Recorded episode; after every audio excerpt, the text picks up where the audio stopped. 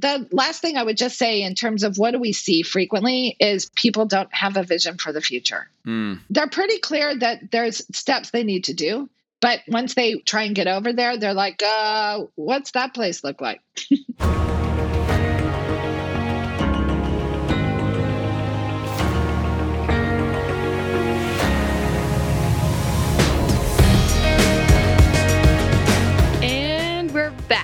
another episode of Live Your Truth Now. We have one of my most favorite people in the world with us today. She is my mentor, she is my colleague, she's my teacher, and she's my friend. And I am so excited to have this conversation with Christine Chopyak.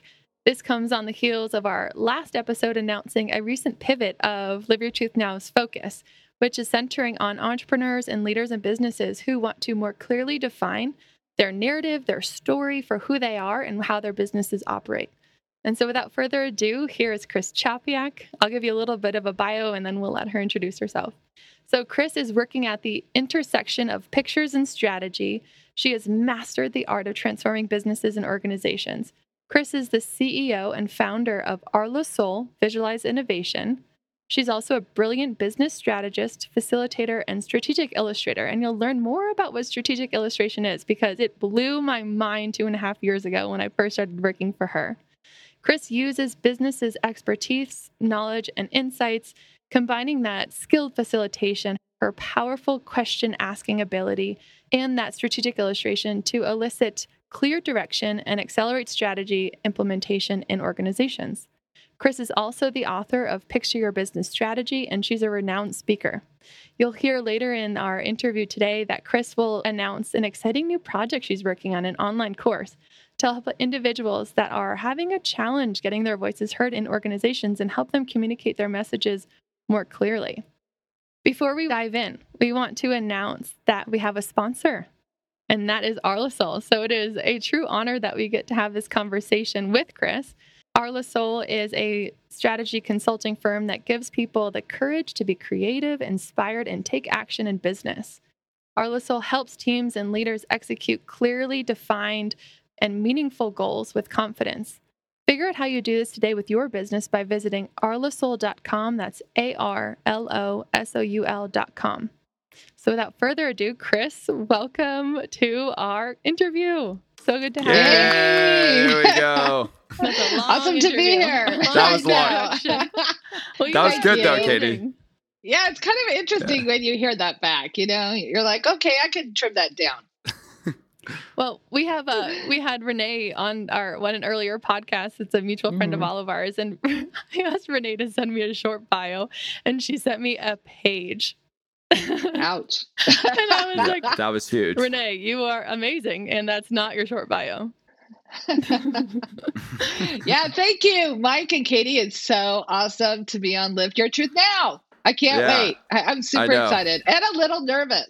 No, don't be nervous. Well, I get nervous sometimes for these conversations because you never know where they're going to go yeah, you really don't. And and Chris, I got to tell you, we're so honored to have you here. You're such an, an amazing person. Really, just somebody that I've gotten to know through Bunker Labs, and that's where I met my co-host Katie, obviously. And one of the things that I actually want to want to kind of dive into specifically just with your work is that you did this. Uh, God, what do you call it? The drawing like what there's a what's the name to it? Strategic illustration. Strategic illustration. Did you okay not listen so, to my introduction? Yes i did not listen to the introduction. No but but with strategic illustration specifically i had never had that done before and i can just guarantee you that most of our listeners probably have no freaking clue what that is either. So i remember and i'll never forget this i remember i was like sitting down and you're like okay mike we're going to draw your business and i'm like cool and there's this huge piece of white paper and you just started drawing. Well, first of all, you're an incredible illustrator. I was like thoroughly oh. impressed. I thought it was going to be like stick figures and shit. I thought you were like, here's Mike and like put a little top hat on him. And then it's like walking over here to your business. But what I found out was, is I actually had this image of a canyon and there was a gap in between. You were mm-hmm. saying this is where you are now, and this is where you're over here.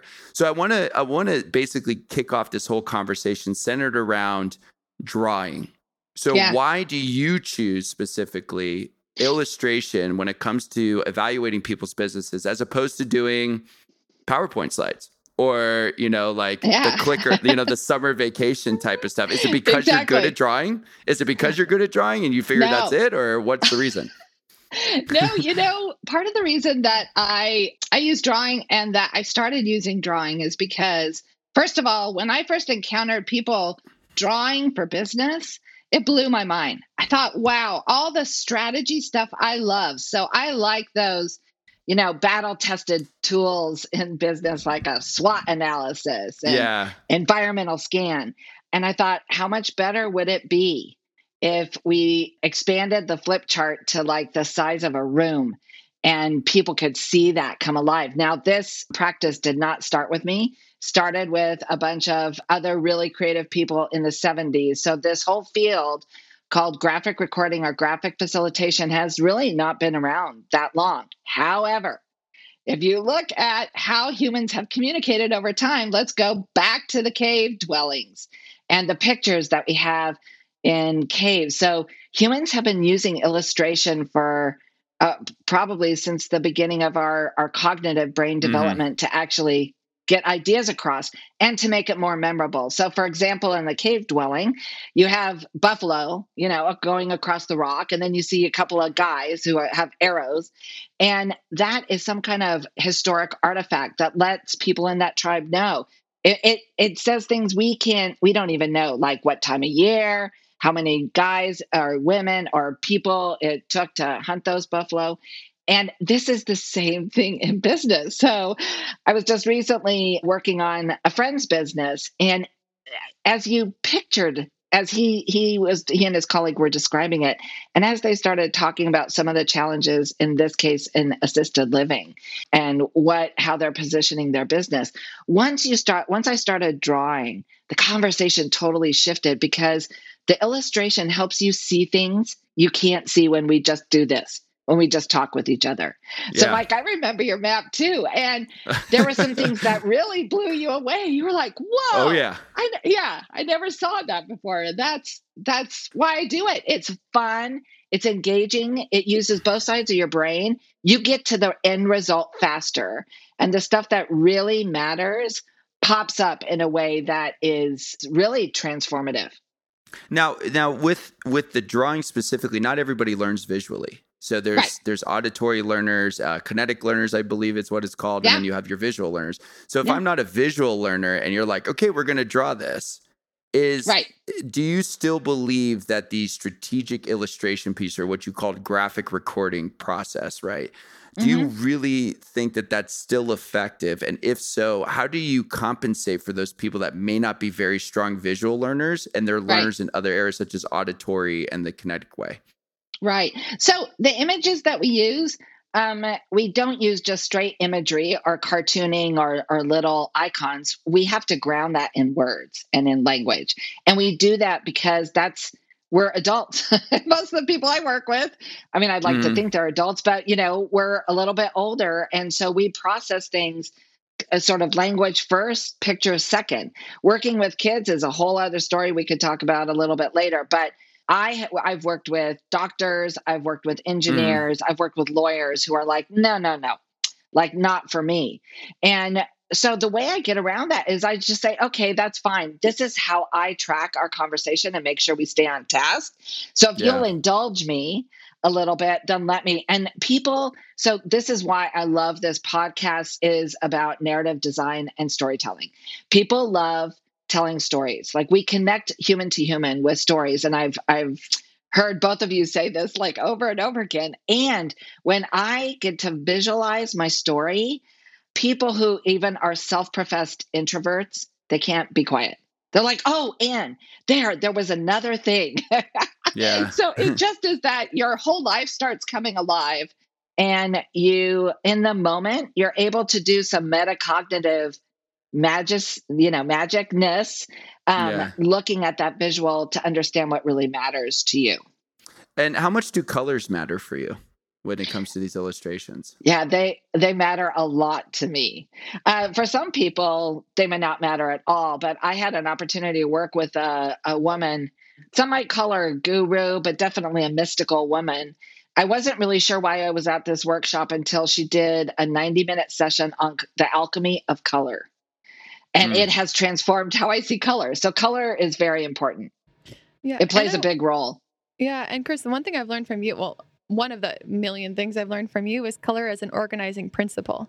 So when we yep. have these four by eight foot roadmaps and it gets really crowded with words and images, um, you use color a lot to be able to identify like where are you in the journey, and what are the things that go together. What are similar like what are similar elements of strategies and tactics that should be grouped together. And so I learned a lot about color through you. Yeah. Um, and absolutely. another bit about brain science, y'all. Um, we we think visually 90% of the information that we get is that is transmitted into our brains is visual. And we process images 60,000 times faster than text. So, yes, an image is worth, worth 60,000 words. So, try that on for size. Yeah. I mean, uh, also, I mean, just to build on what you just said, Katie, language is a higher cognitive function. So, when we're little, and we're trying to make meaning of the world around us, we start with color and image. And so, Mike, going back to those resistors that people say, oh, you know, I'm not a visual learner. Actually, we all are because we that's how we started. We started pairing color with shapes to be able to capture uh, a thing. And then we had a parent or somebody close to us say, you know, something looks like this that's red is a ball. Like so red ball. And that's how we start making those connections. But that doesn't happen until we're three and a half four years old. That's brilliant. So speaking of like going back and learning how things are created i would love to learn the story or i would love for you to share the story of Arlosoul the name what the company stands for and what Arlosoul does exactly Okay. Yeah. So back in 2014, after I had rolled down another business I was a part of, a small team of us got together and we were trying to find a new name. And everybody out there, this is a very typical entrepreneurial challenge. what are we going to be called? And what is our website? You know, what's the website going to be? And can we get .com or .net? And so actually, it was pretty fun. I was working with two people, and I had to go out of the country for a work assignment for about ten days.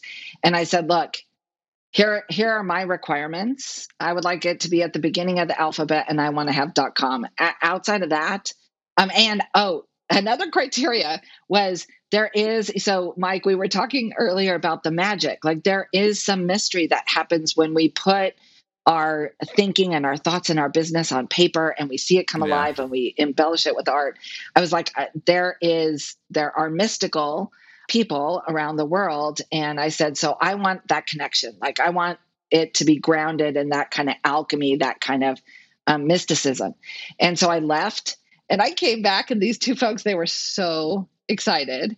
They had two names, and uh, we spent some time looking at Arlosoul. So Arlosoul the actual uh, word itself is Welsh, and it's the Welsh word for innovation.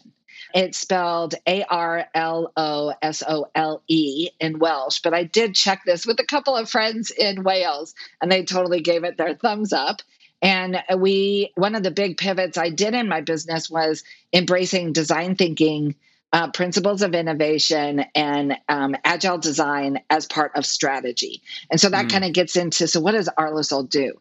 So we use really skilled facilitation, combine it with drawing, and then not only those, I said battle tested business tools like strategic planning, balanced scorecard, environmental scans, but we also take principles of design thinking, agile development. uh, Katie does a whole thing on storyboarding for my company to help people understand where they want to go, why they want to go there. Like, why is that the big differentiator? Why is that the good business decision?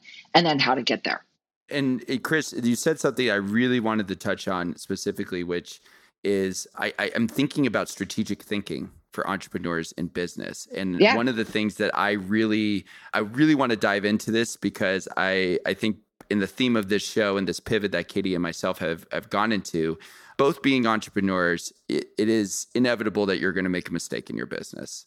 It is right. inevitable at some point you're going to make multiple mistakes. And if you're any good at your business, you're just going to screw up all the time. And the question is is like are you just really going to be able to learn from it and overcome that?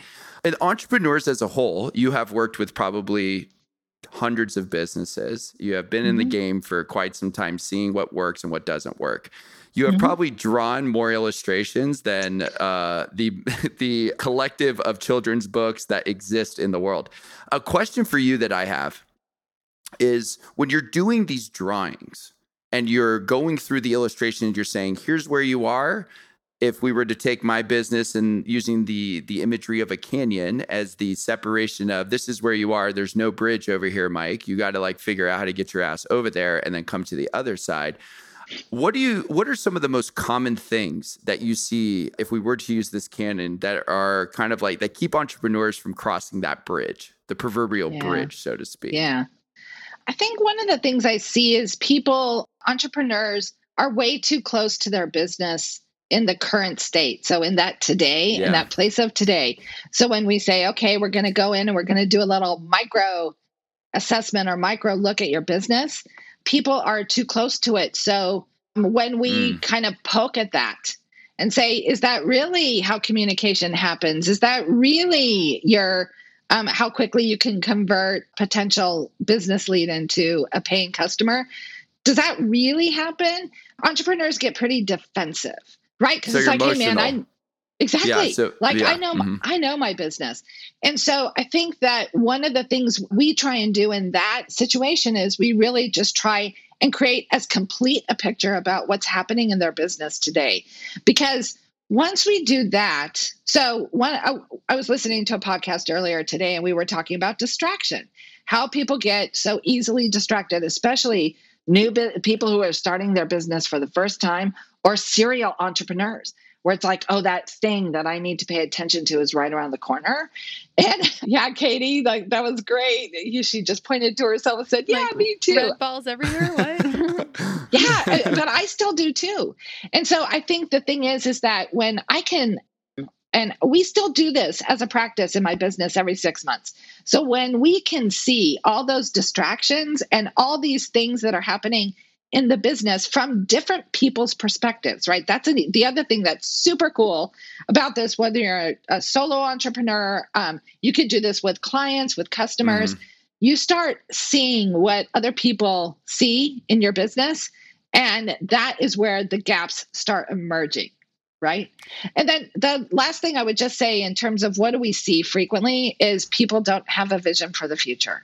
Mm. So if I need to get over they're That's pretty good. clear that there's steps they need to do. But once they try and get over there, they're like, uh, what's that place look like? do you ever think that, or I should, uh, let me actually rephrase this. So if we go through the, the these common things that you're finding in the in your the history of your drawings what's happening in their business i wrote this down and one of the things i came into is like the current state of being too involved and when you said that i was thinking like man i myself included like I, I i wouldn't say i'm guilty of it i would just say like it's just part of who i am. Like this thing's like my child and entrepreneurs treat their business like their children. They really do. Right. whether you have them or not they are treating like you they're a child. They started out as nothing and then they just grow and right. evolve and change. Now when someone gets a little bit emotional with their business how do you handle maybe having them see the forest through the trees, which Katie knows is like one of my favorite things to say. I say this, I say that freaking saying like all the time. But it's more about how do you get an entrepreneur to take a step back and say, listen, you might be super involved in the business. I really need you to see from this lens what I drew for you. This is not something I, I didn't make this shit up. I'm like, this is what you told me. I'm drawing this out. So, how, what are some of the tactics and maybe the the the tricks that you use? I don't want to say tricks, maybe tools is a better word. Yeah. To really to really get the entrepreneur to sit back and say, "You're right, Chris. I'm being a little bit too emotional to the outcomes of this. I should be thinking about things this way." Well, so Mike, you uh, tapped into one of them. Is you just invite people to take a step back and tell me what you're seeing, and they'll say, "Well, that's my business," or "Yeah, I got a lot of shit going on," or yeah, I'll make that target like in six months.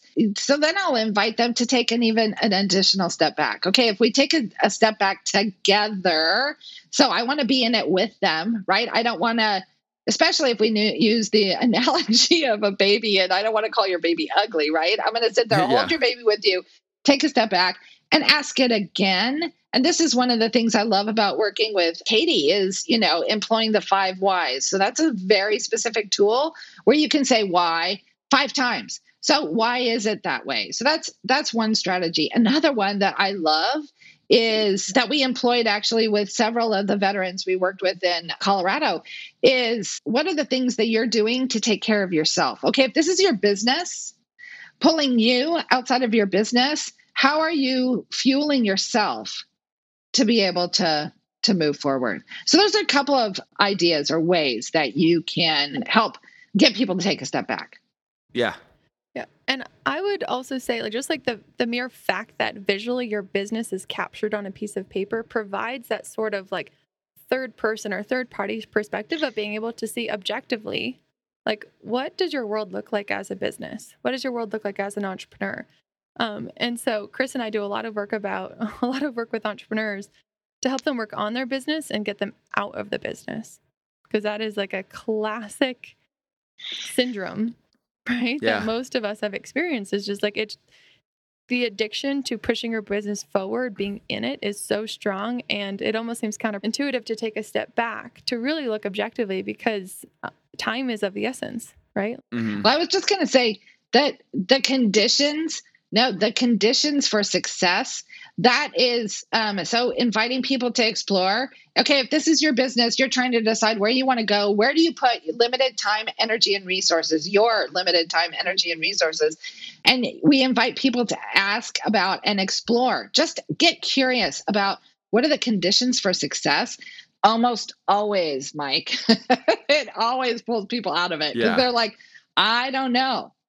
Oh, okay, let's go there yeah, or they don't realize that. And especially with the self care thing. And I know Katie's got a great question for this, but one thing I really wanted to ask you about with the self care piece, and Katie, if I steal your question, my bad. But no, but the question I had is is that you mentioned that, you know, the the care the self care of entrepreneurs entrepreneurs are notorious, including myself, and I've gotten a lot better at this over the last couple of years of neglecting ourselves before the business. So we're kind of like, nope, I got to work 14 hours to grind to this thing. Some people really like doing that shit, and I don't, and I don't blame them. Like there are some people who are, you know, who love working and they work all the time. I mean, my dad is my dad literally, I think, works every single day. He's been doing it for 40 years. Now, that doesn't mean he's slaving away, but like that's what he likes doing but he also gets to do whatever he wants. On yeah. the flip side of that, I have a friend who told me that if you're not if you're any good at being an entrepreneur, you don't work more than 30 hours a week because what you really have is a process and systems in place. So I say that to bring up this topic of self care. When you are doing these discoveries and when you are doing these illustrations or these sit downs, so to speak, and I'm gonna use the, the you know the mafia term sit down, but when you're doing these sit downs with these entrepreneurs, when you bring up the self care piece, what are some of these responses that you get? Are they kind of looking at you like, what are you talking about? What do you mean go and, and like, you know, take a rest day or, or like, what do you mean? Like, what's, what's the vitals, I guess the vital signs that you're getting in their business and what's the reaction to that when you ask them? Well, I'll, I'll say the first thing, and then I'd love for Katie to also chime in here because she's done a lot of this work too. People start crying like they get real, they get the time. yeah, that doesn't surprise me. they get really, really emotional, and it's almost like um, this sounds kind of harsh, but it was like we took your heart out, we put it on a beautiful piece of paper, we made it gorgeous, then we showed it back to you, and you're like, "Fuck." you know, like like that's what I love. That's the business I love, and I realize the toll it's taking on me and that's yeah. it really, uh, COVID has exposed that for me more than any other time in my profession. I've been an entrepreneur for almost 20 years. And mm. like you, Mike, and probably more like your dad, there probably isn't a day that doesn't go by I don't think about work or kind of working in the business, like Katie was talking yep. about earlier. And so, as I've done better self care practices this year, and with the support of Katie and the team at Arlosoul to work on the business, that it's I can see how an entrepreneur could put in 30 hours a week. I was like, that's pretty sweet. I think I'm going for that goal. Yeah, that's a great goal to have. Now, in addition to the work life integration piece for yourself, maybe, or what you've seen with entrepreneurs, let's say an entrepreneur, and I'm going to create a hypothetical situation. Let's say an okay. entrepreneur comes to you and says, All right, Chris, fair. All right, I'm thinking too much about my business or I'm like burning myself out And how do I balance or achieve some sort of equality within my business where I can still be effective? You've shown me all of this stuff. You see, like, my heart is a complete mess after you like propped it up and make it look pretty. And then I'm like, oh my God, like, look at this shit. It looks like it's terrible. What are some of your principles on work life integration, maybe for entrepreneurs specifically? Can you speak to that a little bit about how can an entrepreneur find equality or, or achieve that a level of balance and still be effective in their business? Right. Uh, there's two things that are critical that pop up as I'm listening to you, Mike. The first one is that you have to understand what you're good at. You have to know what your strengths are. And if you don't, take the Gallup Strengths Finder and begin there. Because once you know what you're good at, then you can do the second thing, which is surround yourself with people who are better at things you're not so great at. and so I think like this whole idea as an entrepreneur, it's go it alone and you can do it. And like those days are over, over, completely gone. You want to grow your business, you want to sell your business, you want to be acquired. It takes a village of people, not just boards, not just investors, but you need you need lawyers, you need good friends to give you soul to soul advice and tell you when to sell and when not to sell. And if you are ambitious and you want to you want to go that pattern. You need to understand what you do really well. And even though i have some problems with the entrepreneurial operating system and gino wickman he that he's a huge advocate of understand what you do and do it really well and keep doing it. And then surround yourself with people who are better better at you at a lot of things. I completely agree. One thing i'd like to add is that like through being an entrepreneur and through working with a lot of entrepreneurs, there is a huge stick or an ego that is always in our ear telling us that we have to do everything by ourselves. It's like, if you want to be good enough, you can do it all. And so, Chris, something I've learned from you is like the power of delegation. Like, really lean into your strengths. And like, thanks to you, I know my strengths from Gallup Strengths Finders and things like that. Um, but like, shifting more into an abundant mindset, not a scarcity mindset, and and leaning into support, which heals a lot of an of another sort of issue that we see all the time, which is loneliness. Like it's lonely to be an entrepreneur. And that's a thing that I've seen a lot doing these breakthrough 2021s, the, the visual gap analysis that Mike has been talking about is that I used to say this is a business process. Like Chris, Chris would laugh because I'm like, this is about your business. And I was thinking that I was being all businessy. And then Chris was like, Katie, you literally cannot help but delve into the personal. So then I started saying this is a personal and professional process because as entrepreneurs, mm. you're human in business. And that like and like inevitably I would make people cry because it is so hard to run a mm. business and make it survive and and and really have to shoulder all the burden and the stress on your own. So Chris, I'm so curious like with all those 20 years of experience as an entrepreneur and additional experience working in businesses, what are like your top 2 to 3 lessons that you've learned beyond maybe let's say self-care and surrounding yourself with the right people? Like what do you wish you knew back then? Side hustle side hustle, side hustle. You need, as an entrepreneur, so Mike, to your point about like, am I going to succeed or am I going to fail? Like, how many mm. times am I going to fail a week, a month, uh, all of that? You need a couple of side hustles for two reasons. First of all, the marketplace is changing all the time. And so, if you don't have something that you can fall back on, you can put all of your energy and focus into one thing, and all of a sudden the marketplace shifts and changes. You didn't see it coming, you're not ready for it, and it becomes really difficult to make the change. So that's the first thing. And I think that takes good thinking partnership, friends, and colleagues who are willing to be 100% brutally honest with you, and then asking for help. And that honestly, if somebody told me get better at asking for help 20 years ago, I I would have taken a course. I would have I would have figured out a way to get better at asking for help. Mm. This is so hard. Yeah, it is. It is. And it's and I think even just with help in general, like it's not even entrepreneurs, it's just people. We right. love doing shit on our own and taking That's the glory for it. Belief. Right, exactly. if you need more insight into that, we have a whole entire episode. So check it out. Yeah. Episodes. We have episodes yeah, we have on it. We have uh, episodes. yeah. That's how much it just stinks. Yeah, it is. And then when you talk about help, also, you know, people love doing shit by themselves and they love taking credit for it. And they love thinking that like it was their idea. They lifted, they took the entire, you know, they shouldered the load, they carried it from point A to point B, they dropped it off, they saved all this, you know, the starving children in the villages. Like I'm the hero of the day. Also a limiting belief. Also a limiting belief. When, yeah. Yeah, exactly. And so there's this hero moniker that a lot of entrepreneurs try to play as well. And one thing that I wanted to talk about before we move on to this final segment of the interview and talking about organizations and which I think is such a fascinating thing. We were talking about this before, but before I get into that, diving into a little bit more about the the asking for help piece, I think I, I think I theorize that it's not that entrepreneurs don't like asking for help, even though there's like maybe this hero hero moniker in play.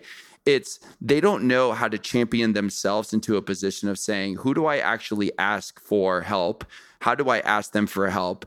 What does it really mean, like specifically with entrepreneurs that have investment? You know, mm-hmm. a lot of times investors, when they come onto the companies, it's not just like, here's capital and like, go do your stuff. Some investors operate like that. But also with investors specifically, like, they're supposed to bring value to you as like, I'm going to open doors for you. I'm going to get, you see it on Shark Tank all the time. They say, I'm going to give you a quarter million dollars and then we're going to get you into the big box retailers because I think this thing can be a huge hit. So, with that being said, how do you think entrepreneurs can make themselves champions of asking for help? So I think you learn how to draw.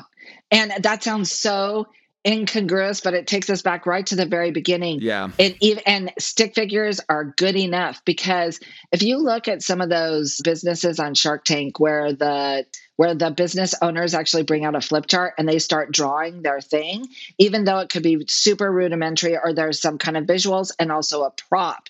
What that does is in the human psyche, it takes the focus off of you as the individual, right? So it's mm-hmm. not me being weak and you having something I need. It's about us being in a connection together because we're both human.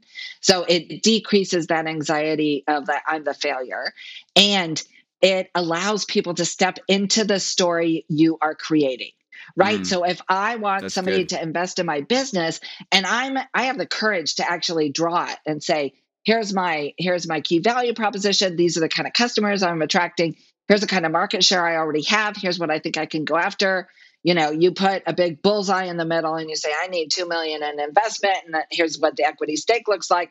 Not only are people going to say wow you know that katie d'andrea she is sharp. Like she knows her stuff and her pitch but they're also going to say i can see myself in that or they're going to say no i can't. Like no no that you know that doesn't 100%. that doesn't hold up. Yeah. Yeah. 100% and i think learning about drawing and the power of drawing to evoke the feeling of empathy has been one of the like most game changing distinctions of at least my past two years.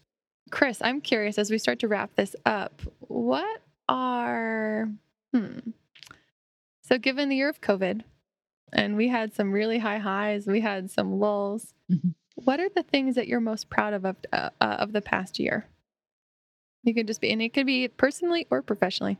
Well, one thing I'm most proud of, Katie, is you and I did not miss a beat. And as lockdown started happening, we totally dove in and said, we're going to do a webinar on facilitation and how do you facilitate online? Because we had an experiment with an Australian company that went really well. So we thought we knew a lot about online facilitation, which it turns out we do. And then the second piece of that was uh, we did platforms. So we said, what are all the cool platforms out there that you could use and um, what are you know what's the best use of them i think the reason i'm most proud of of that pivot within the first two weeks of lockdown we did that first of all we had over 100 people attend so that was amazing um, the second thing was that it was a real validation of this side hustle, like this pivot, and being able to gain just a little bit more confidence, even though all the business dropped out, you know, March, April, May of last year. We were able to start positioning our work differently and really stretching our own abilities to uh, to be able to deliver what we want to deliver with our clients in in new ways. Yeah. And that brings me right back to where we, when we were in your backyard doing our first strategic planning session for Arlosoul. And doing our five whys and figuring out like what is it that we really really care about for our so like what is it that makes us show up to work fully and it's helping people experience the power of their own contribution and so having that north star i know that's been instrumental to me in terms of like the opportunities that i seek out being able to pivot and do those online courses because in reality we're just enabling people to grow into their own possibility so that they can show right. up and make their mark yeah absolutely so, so uh, oh go ahead katie you got more. I always have more. I mean, I, I literally have worked with this woman for, I don't know, 365 times, yeah. two times, 700, uh, 700 and I can't do my math right now. 50 days. No, more than that, two and a half years, whatever. I can't do math. Chris and I never run out of things to talk about. And I am like constantly in awe of like how wise and knowledgeable you mm, are about yeah. strategy. Like you constantly freaking blow my mind. And I'm just like, this woman is magic. And so when we point people to our website, I'm like, that's a bad description. Just talk to Chris. because there's an element of battle tested business tools. So there's like very serious business acumen, these different systems and structures and these processes that we have, the graphic facilitation, but there's magic. And um, mm. um, maybe it's the clients that we attract that are superhuman. Like that's the thing I love about Arlosoul is that our clients are fully human to us and we treat them as such. But yeah, Chris, you are you are you are a wizard with business. Yeah. Well, I and agree. I, I, well, thank you both. And I would just say that, you know, our three values are creativity, courage, and intelligence. And when I when I'm looking for my North Star or when we have a client that approaches us and says, you know, things are kind of on the fence and they really don't know if it's worth it for them. I totally invoke those three things. Like, are you looking for an intelligent solution? Do you have the courage to enact this? And do you want to be creative? Because if those three things don't work for you, there are so many other consultants. Go find them. You know, mm. like this is the, the best yeah. work we do, or when those three things are really present and we want to see you grow your business. And and Chris, I, I have to tell you, this is such a perfect segue for us to get into the final segment of the show and also the special announcement that you have, which we're we're really excited for you. This is so cool. But before you make that announcement, you were talking about organizations. And before the right. show, I was asking you specifically with organizations big and small. You have probably have seen it all and I didn't mean to rhyme right there. But the point of me, yeah, point of me saying that is something that's notorious in organizations across the board is communication. It's really about making sure everybody's heard equally. It's really about making sure that people are understood, whether you have 10 people on a team or you got 25,000 employees. Somehow, some way, and I and and to this day it's baffling to me and I and I say mm-hmm. that with the utmost like I have no freaking clue how this happens the same piece of information that comes from the top somehow always gets misconstrued all the way to the bottom to the actual employees the team members that need to enact or execute the strategy that comes from the the suits so to speak. We'll just call them right. the suits. So in your experience why does this continue to keep happening from an organization level? Like why is there breakdown in communication? Why is there breakdown in like this huge game of telephone so to speak yeah, no, I, and I'm glad you seeded that at the beginning because in the back of my mind, I've been sort of working on that. Uh, I really think it's two things um, complete lack of trust. And I know that is going to blow some leaders' minds, but guess what? Yeah. People, your people don't trust you. And I don't care how big or small they are because something you've made some decision. It happens to me. Like Katie and I frequently have uh, touching base that are real heartfelt soul to soul conversations where it wasn't intentional. It's just that a gap has appeared in our day-to-day relationship. We need to reconnect. And that is trust building. Like i don't think leaders do enough trust building.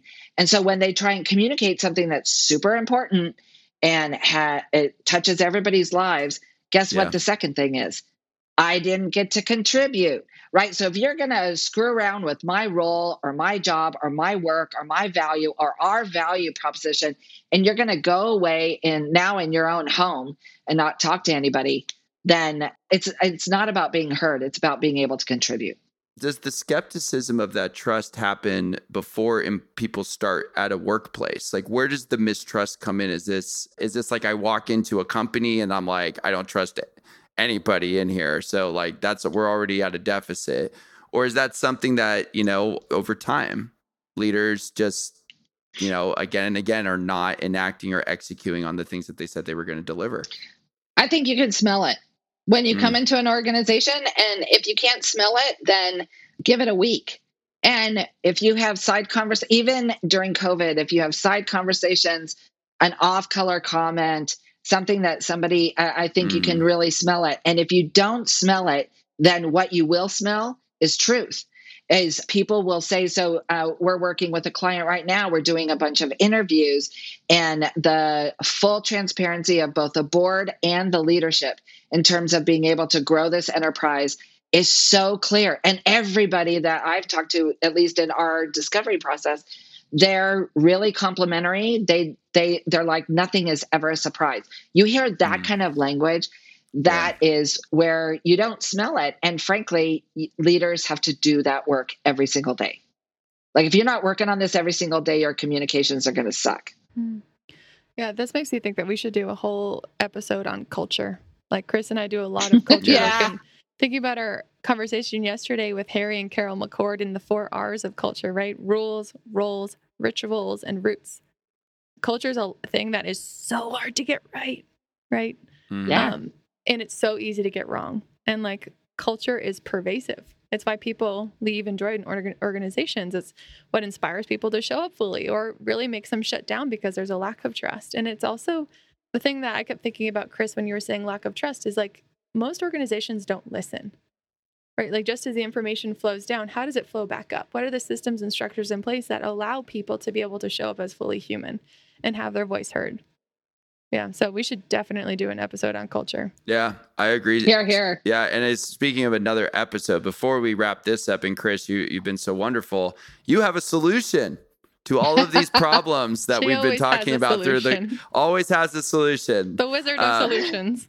yeah, so I would love for you to just uh, take the time to announce not only as a as our sponsor and a partner of ours, we're so grateful to have you on here, but all of these problems we're talking about top down mistrust betrayal. I, I got i sound like a grocery store romance novel but you know at, at, at, this point you know but at this point it, i would love for you to tell the audience and, and tell people who are stumble upon this episode and who listen exactly what your solution is to and what this special announcement that you have yeah. So thank you so much, Mike. And I would say, you know, I am, I like lots of solutions. That's the, my problem with distraction, right? Right. So one of the problems, one of the p- big pain points I've heard, especially from younger people, but this is not just a millennial situation. This is, you know, people who are who are older coming to the end of their careers.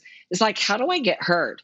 Like how can i really stand out from from my peers and really make my mark on the company really mm. provide the value that i believe i'm providing and so my big announcement is an online course called make your mark Love so it. what make your mark yeah what make your mark is going to do is it's going to provide you with some basic drawing skills and then i'm going to be sharing over 20 years of strategy uh, uh, tools skills and secret sauce that when you combine those things help you stand out. And here's one thing I would like to leave all your listeners and Katie and Mike with you as why this is so important. Whoever has the marker on screen or in the room controls the conversation, they control the story.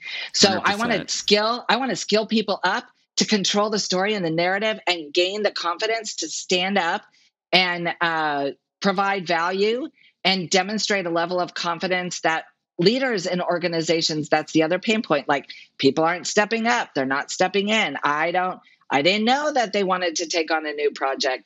And so it's like how do we marry those two things? I don't get heard.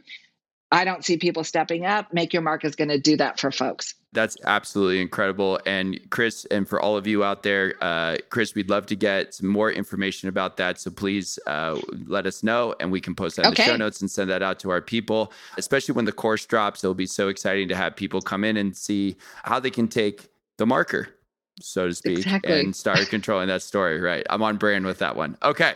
Yay. That is all the time that we have. But before we wrap up, in the spirit of the show, we always start off with one key takeaway that we either learned that we want to share with the that we learned, or that's something that we thought is insightful for the audience. So, as the guest, you are first. So, Chris, what is one thing that you would like to share either with the audience to take away from this episode or something that you learned? Well, I love the, the last question around communication. And so I think just remember to do a better job listening and you can never communicate enough. And I know that gets tiring and kind of boring, but it's really true. You want to build trust, talk more. Mm, that's good. All right, Katie. Mm, what did I learn today, or the thing I want to share out? Um, the importance of taking a different approach to solving common and frequent pain points and challenges in an organization, and that looks like drawing. I wasn't aware of using drawing in the workplace until I started working for Chris, and man, it is such a powerful tool mm-hmm. that can really bring people on the same page. So get over your fear of not being good enough in drawing. Like, who cares if you use stick figures or star, star people? If you invite people into a conversation and use drawing as the literal common point to the common page to get people together and start to have a com- like a conversation around the stuff that really matters to you in your businesses, really powerful things will start to transpire in your business. That's so pick a good up your one. marker. Yeah, I love that. Oh, we got two pick up your markers. Okay. All right. So mine hashtag is pick up your marker. Hashtag pick up your marker. Spread the word. All right. Yeah. mine is uh, know what you're good at and surround yourself with people better than you. So I I love this, and I think it's so important for our audience to take this into account, especially with entrepreneurs out there that are listening to this episode. I started doing this in my business where I was actually delegating a lot of the grunt work and I've continued to keep evolving and shifting that. And one of the things I found was is like I am really good at talking about strategy and storytelling and really helping people uh, see the forest through the trees and talk about their brand. And so for me, there are other things that I'm not that great at. And so I go and I've now found people who are supporting me in these roles and it's completely changed the way that I operate in my business. Wow. Now, for people out there, entrepreneurial wise, you might say, well, that costs money to hire people. Well, of course it does. But guess what? Are you okay with taking a, maybe a little bit less profit and dealing with half the headache? Or is that $1,000 that you could pay a contractor to come in and really, you know, be able to help you out with maybe 10 hours a week of work to save you the ability to also work life integration and taking care of yourself, right? It's a marathon, it's not a sprint in building a business. And so for me, that was the one thing that I, I took away from that is from my own experiences, but also sharing with you guys that there are people out there who are experts. Go find them. Just use them and just get over the fact that you don't have to play hero. You don't have to be the person that does everything in your business. Sometimes it's just better for you to go sell the business and just bring in the money and let your team just thrive. So, thank you again, Chris, presenting sponsor. Loved having you on. You were amazing. That's all we have for this week's episode of Live Your Truth Now. I am Mike Liguori. And I am Katie D'Andrea. And we will see you next week. Maybe we'll do an episode on culture. Maybe we won't. Maybe we'll talk about markers. I don't know. No, that won't be it. But we'll see you next time. Thanks again, everybody.